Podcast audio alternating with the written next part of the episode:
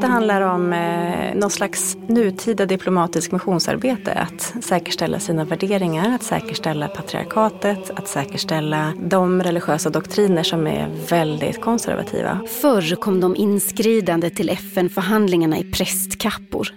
Idag har de exklusiva kostymer och smälter in i maktens korridorer. De säger sig tala för ett folk men ignorerar totalt hur miljontals katoliker faktiskt lever. The truth is that Catholics around the world use contraception. The truth is that Catholics have abortions much the same rate as those of other religions or of no religion. Hur är det möjligt för ett land som inte är medlem i FN att ändå styra agendan där och hålla tillbaka kvinnors rättigheter över hela världen?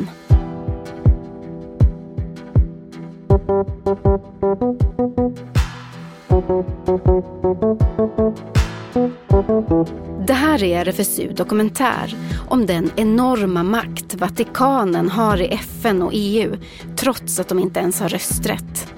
Nu teamar de upp sig med länder som USA, Ryssland och Saudiarabien för att få fler att stifta lagar mot abort, preventivmedel och jämställdhet. I november 2016 besöker påve Franciscus Sverige och säger i en tv-intervju att den katolska kyrkan förmodligen aldrig kommer att acceptera kvinnliga präster. I samma veva säger han att han hört att en och annan svensk man söker kvinnor från andra länder för att svenska kvinnor är så starka och duktiga. Uttalandet blir en världsnyhet Ungefär samtidigt står Vatikanens utsände i FNs talarstol och säger att eftersom Isis, Islamiska staten, använder kondomer som tortyrverktyg när de våldtar kvinnor så kan inte FN förespråka kondomanvändning som skydd mot hiv. Bara det att kondomer överhuvudtaget finns uppmuntrar till sexuellt omoraliskt beteende fortsätter Vatikanen sin argumentation för varför FN ska utesluta ordet kondom i de nya globala riktlinjerna för hiv-prevention. Detta må låta absurt, men skrattet fastnar i halsen när man ser hur andra länder tar till sig och upprepar Vatikanens uppfattningar trots att de går emot vad forskning och vetenskapligt bevisad statistik säger. Vatikanen använder sin makt genom att få länder att lägga in sitt veto i frågor som rör människors rätt att bestämma över sin egen kropp och sexualitet och förhandlar på så vis bort människors liv. För när kondomer förbjuds ökar dödligheten i aids-relaterade sjukdomar. När abort förbjuds ökar de illegala aborterna och människor dör när de vill avbryta sin ofrivilliga graviditet. Hello, Malin, is that right? Yes, that's right. Hi, John. Okay. Det här är John O'Brien, ordförande för organisationen Catholics for Choice som har sin bas i Washington DC, USA. Catholics for Choice ger röst åt alla de katoliker runt om i världen som är för kvinnors rätt att själva bestämma över sitt liv, sin sexualitet och reproduktion. De är katoliker som är emot den katolska hierarkin, som O'Brien kallar maktapparaten, Vatikanen och Heliga stolen, som förbjuder preventivmedel och abort.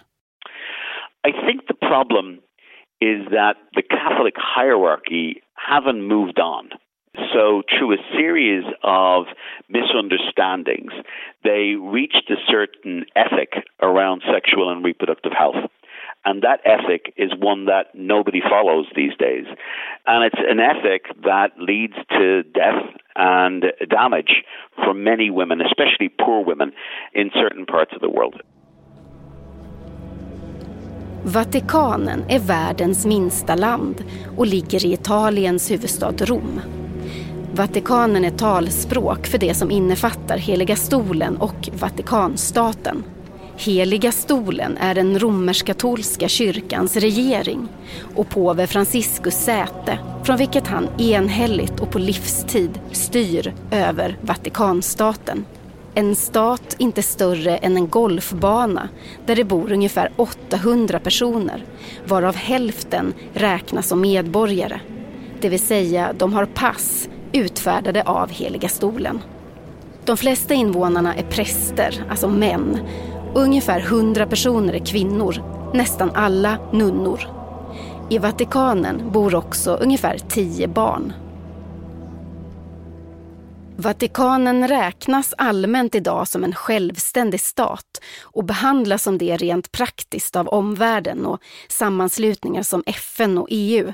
Men landet saknar egentligen fullt internationellt och juridiskt erkännande och är därför inte medlem i FN utan permanent observatör. Att Vatikanen ses på som en egen stat är en stor fördel som de verkligen drar nytta av, anser John O'Brien. Och han är inte ensam om att tycka så.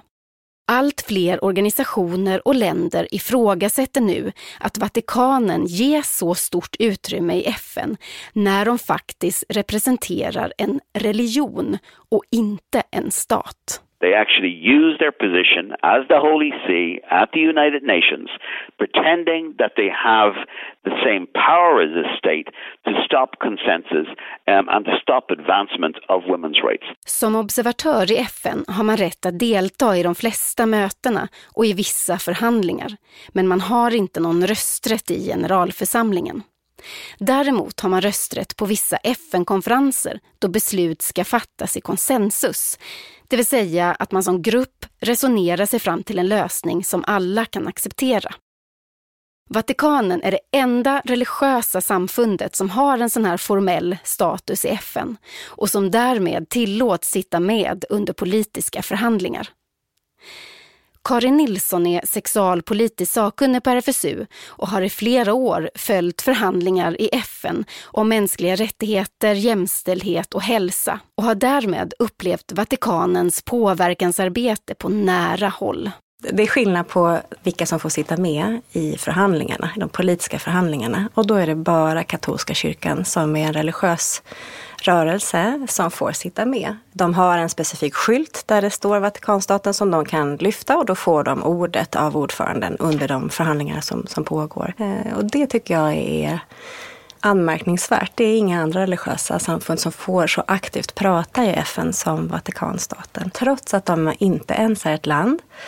Det är inte en folkvald representation. Det finns ingen regering som är vald av ett folk. De har runt 800 personer som är anknutna till Vatikanstaten. Så det finns inte heller ett folk som de representerar i den bemärkelsen. Och då undrar man, vem representerar dem?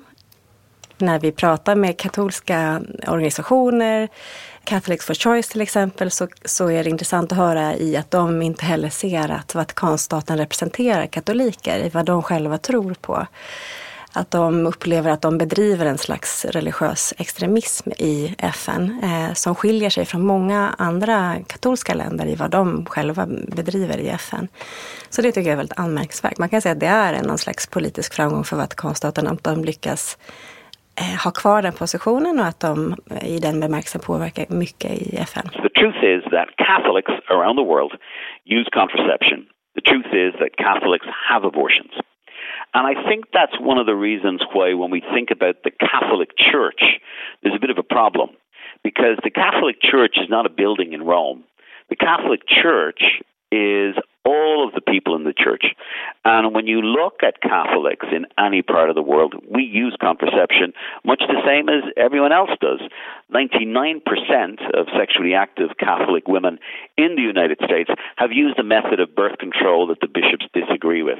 Catholics here in the United States have abortions at much the same rate as those of other religions or of no religion. So the truth is that the Catholic Church, the Catholic believers around the world, very much embrace sexual and reproductive health and use it. The problem that we have is with the Catholic hierarchy. Vatikanen representerar inte den miljarden katoliker som finns i världen, säger John O'Brien från Catholics for Choice. För de flesta katoliker vill ha tillgång till både preventivmedel och abort. Det är den katolska hierarkin som är problemet. Påve Franciscus som tycks ha en blind fläck när det kommer till kvinnors rättigheter.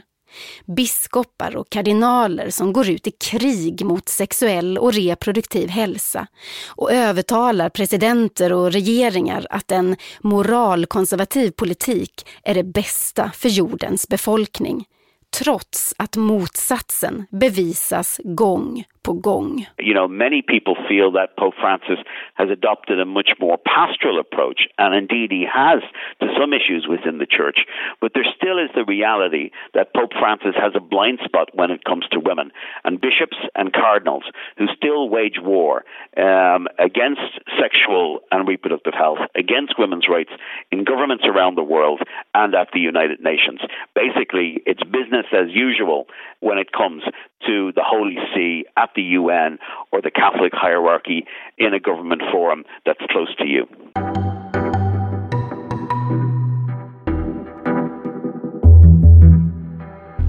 Kravet på katolska präster att de ska leva i celibat införs på 1000-talet. John O'Brien anser att det skapar ett sexnegativt tänkande inom katolicismen som råder än idag. 1930 bannlyser den katolska kyrkan preventivmedel.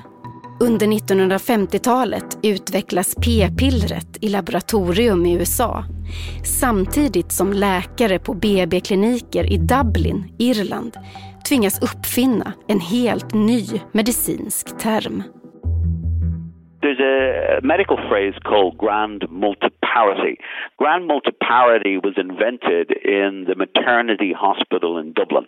It's when women have child after child after child after child until they very often suffer and die.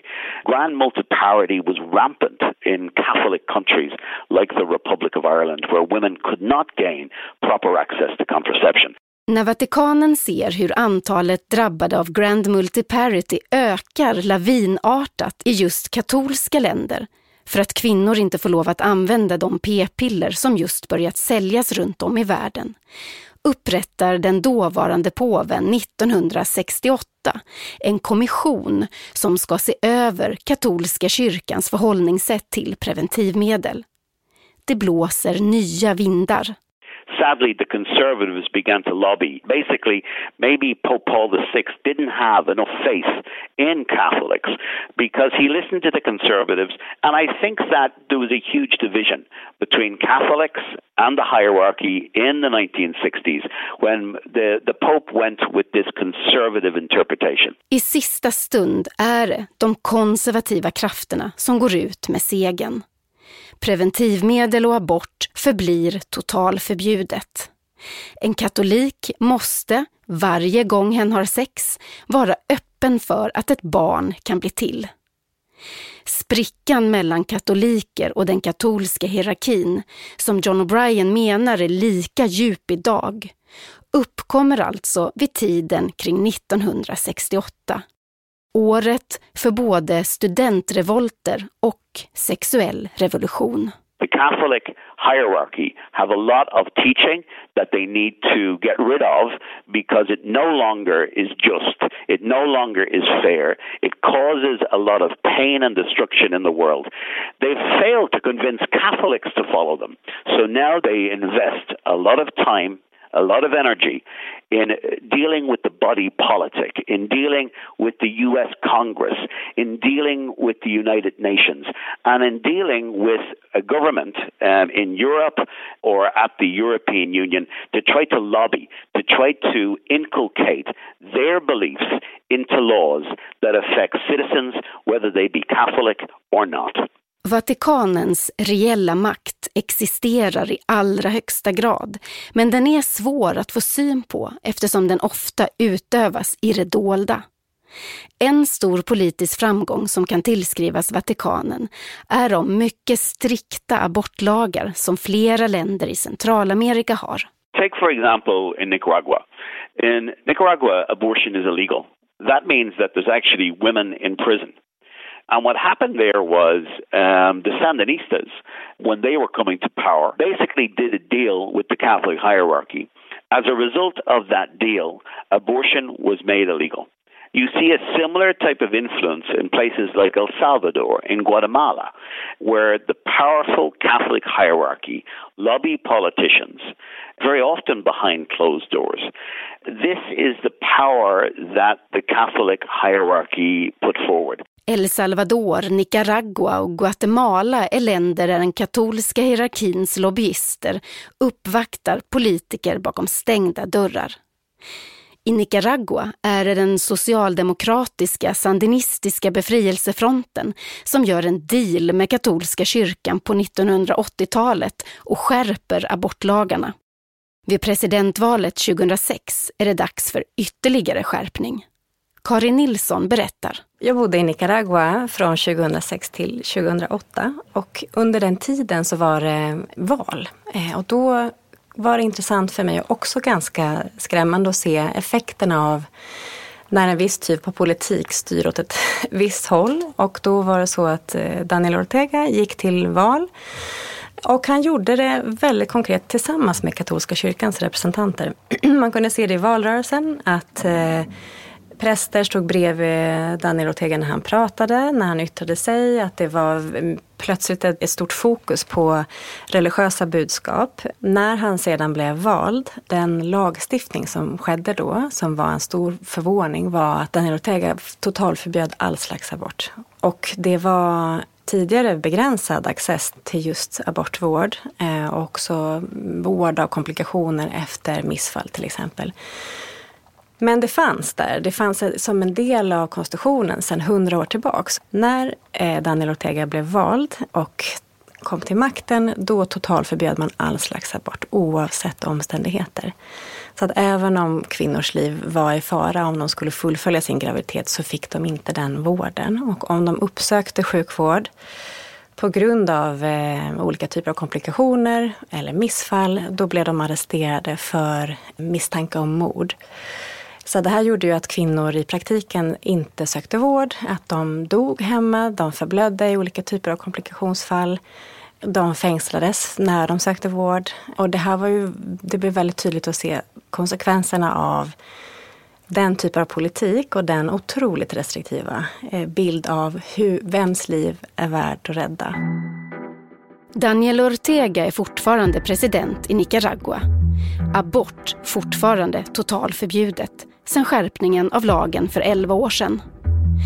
2016 försöker den polska ultrakonservativa organisationen Ordo Juris med stöd av katolska kyrkan göra samma sak i Polen. Få igenom ett totalförbud mot abort utan några som helst undantag. Och hur var det med kondomerna som Vatikanen påstår är ett tortyrverktyg? Spite of the fact that we know that condoms help prevent against the spread of HIV, you'll find over the years the Catholic hierarchy have time and time again lobbied against the use of contraception. Even one Catholic cardinal was claiming that HIV can pass through a condom, which is obviously factually incorrect, wrong, and downright dangerous. Very often, the Catholic hierarchy in country is involved in trying to persuade their friends within government to actually send representatives to um, regional meetings or UN meetings with somebody on the delegation who represents a far more Opus Dei view of the world than the views of Catholics indigenous to the country itself. Eftersom den katolska hierarkin misslyckas med att övertyga katoliker och väljare går de på politikerna, säger John O'Brien. Och berättar vidare att Vatikanens utsända representanter styr vilka åsikter ett land kommer driva på FN-möten genom att övertyga sina vänner i det landets regering att skicka politiker som har en opus dei-syn Politiker som är extremt mycket mer konservativa än vad de i landet boende katolikerna är. Och det som händer då är att den styrande makten, utan att titta närmare på hur miljontals katoliker lever, bedriver en typ av sexualpolitik som ett hundratal katolska celibata män tycker är bra. Religious leadership presents itself as though it represents the people. So when the bishops go and they go and they lobby here in the United States or they lobby in the European Union, they don't present themselves as being a couple of hundred men, which they are. They present themselves as being the voice of an entire religion and an entire people. This is really a mistake. If I was a politician, I would ask myself three questions of anybody who walks in my door who's trying to lobby me. The first question I would ask is Is what you're saying factually correct? Very often, what the Vatican says about contraception, about condoms, or about abortion is not factually correct. Second, I would ask myself, is who exactly do you represent? Very often, the bishops are not speaking on behalf of Catholics and not speaking in the interests of Catholics. They represent themselves, but they do not represent the voters that are religious voters or Catholic voters within a country. The third question a politician should ask themselves is what is the impact, if I agree with this religious leader, what is the impact on a pluralistic society? What is the impact in respecting those who believe and those who do not believe? I find it sadly lacking these days that politicians from the United States to Latin America to Europe sometimes don't ask themselves that question and take on face value what a religious lobbyist from the hierarchy of a church will say and not look a little deeper as to what Catholics really do. Det är ju inte så att de aktivt driver andra typer av hälsofrågor andra typer av barnrättsfrågor. Karin Nilsson igen, sexualpolitisk sakkunnig på RFSU som jobbat mycket i FN. För de är ju väldigt måna i att, att rädda det ofödda barnet. Mm, de eh, sätter upp skylten och, och protesterar varenda gång det nämns explicita referenser till vikten av att kvinnor får tillgång till preventivmedel. De tycker att det är moraliskt förkastligt.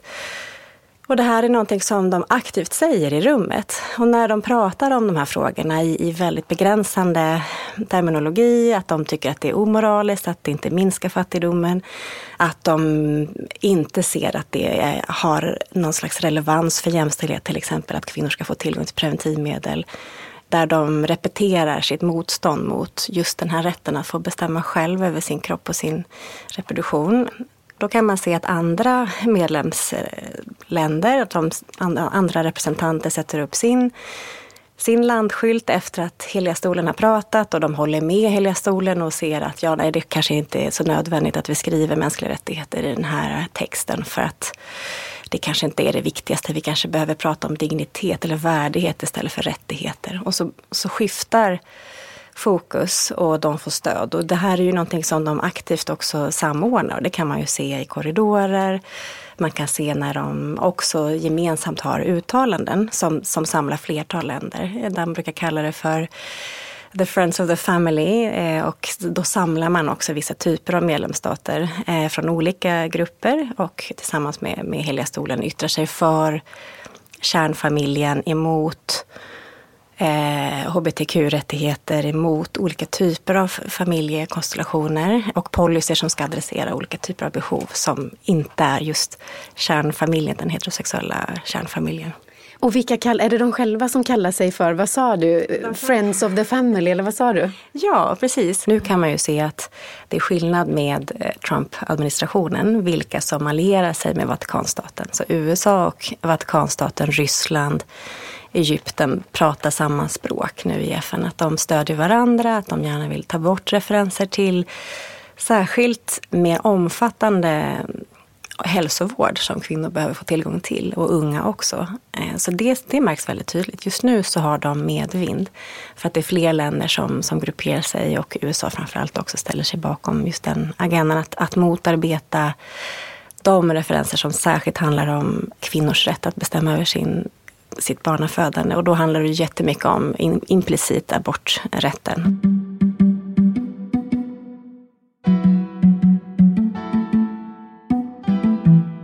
Religiös makt skrämmer. John O'Brien frågar retoriskt om jag verkligen kan lita på att Sveriges feministiska utrikespolitik verkligen verkar för rätten till säkra aborter när frågan tas upp i FN. Är våra representanter så modiga och högröstade som den här fighten faktiskt kräver? Sometimes we find that even our governments in the global north that have very women centered policies have great equality. Sometimes, do you think that the Swedish government, the Norwegian government, the Danish government, or the British government are as vocal um, as they should be sometimes in favor of a legal right to safe abortion or gay rights at the UN as you would expect them to be. Sometimes I feel that they are shy and that they are quiet for fear of appearing to be too robust in their argumentation. Very often, governments who are more progressive um, are fearful that they don't want to share a progressive agenda more robustly and very often will step back. Men hur reell makt kan Vatikanen egentligen ha i FN utan att ha rösträtt i generalförsamlingen? Jag ber John O'Brien om konkreta exempel på vad Vatikanens påverkansarbete resulterar i. The Vatican can use its relationship with a conservative government in Poland or a conservative position in Malta to block consensus.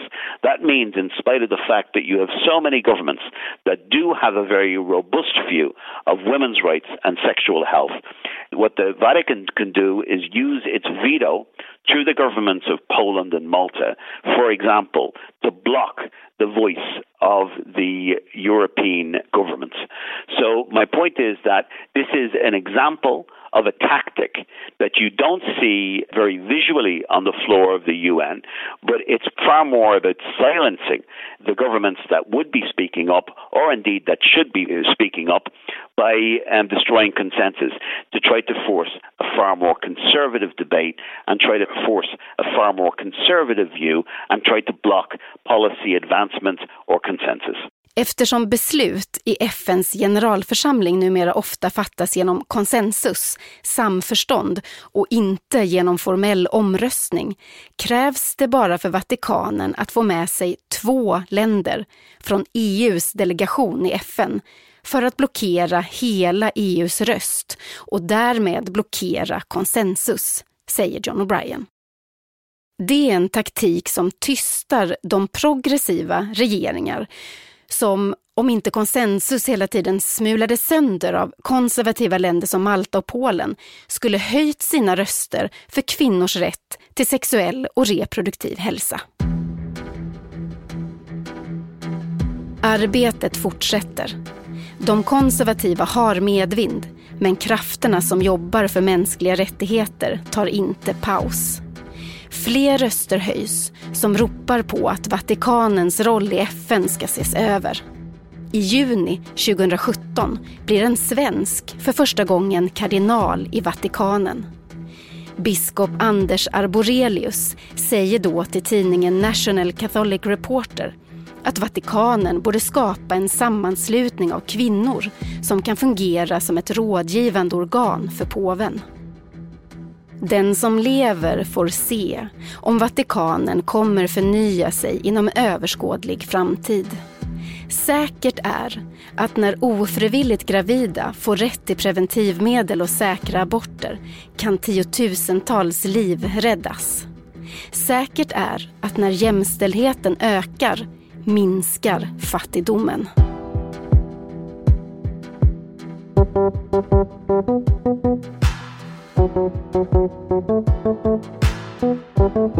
Du har hört RFSU Dokumentär, ett av fyra avsnitt i en serie om kampen för fri abort. Reporter och producent är Malin Holgersson. Exekutiv producent Rasmus Malm på RFSU. RFSU Dokumentär görs av produktionsbolaget Filt Hinterland för RFSU. RFSU kämpar sida vid sida med modiga aktivister i länder som Kambodja, Kenya, Bolivia och Bangladesh för allas rätt att bestämma över sin kropp och sin sexualitet. Vi behöver vara ännu fler som vågar ta ställning. Bli medlem, ge en gåva eller läs mer på rfsu.se.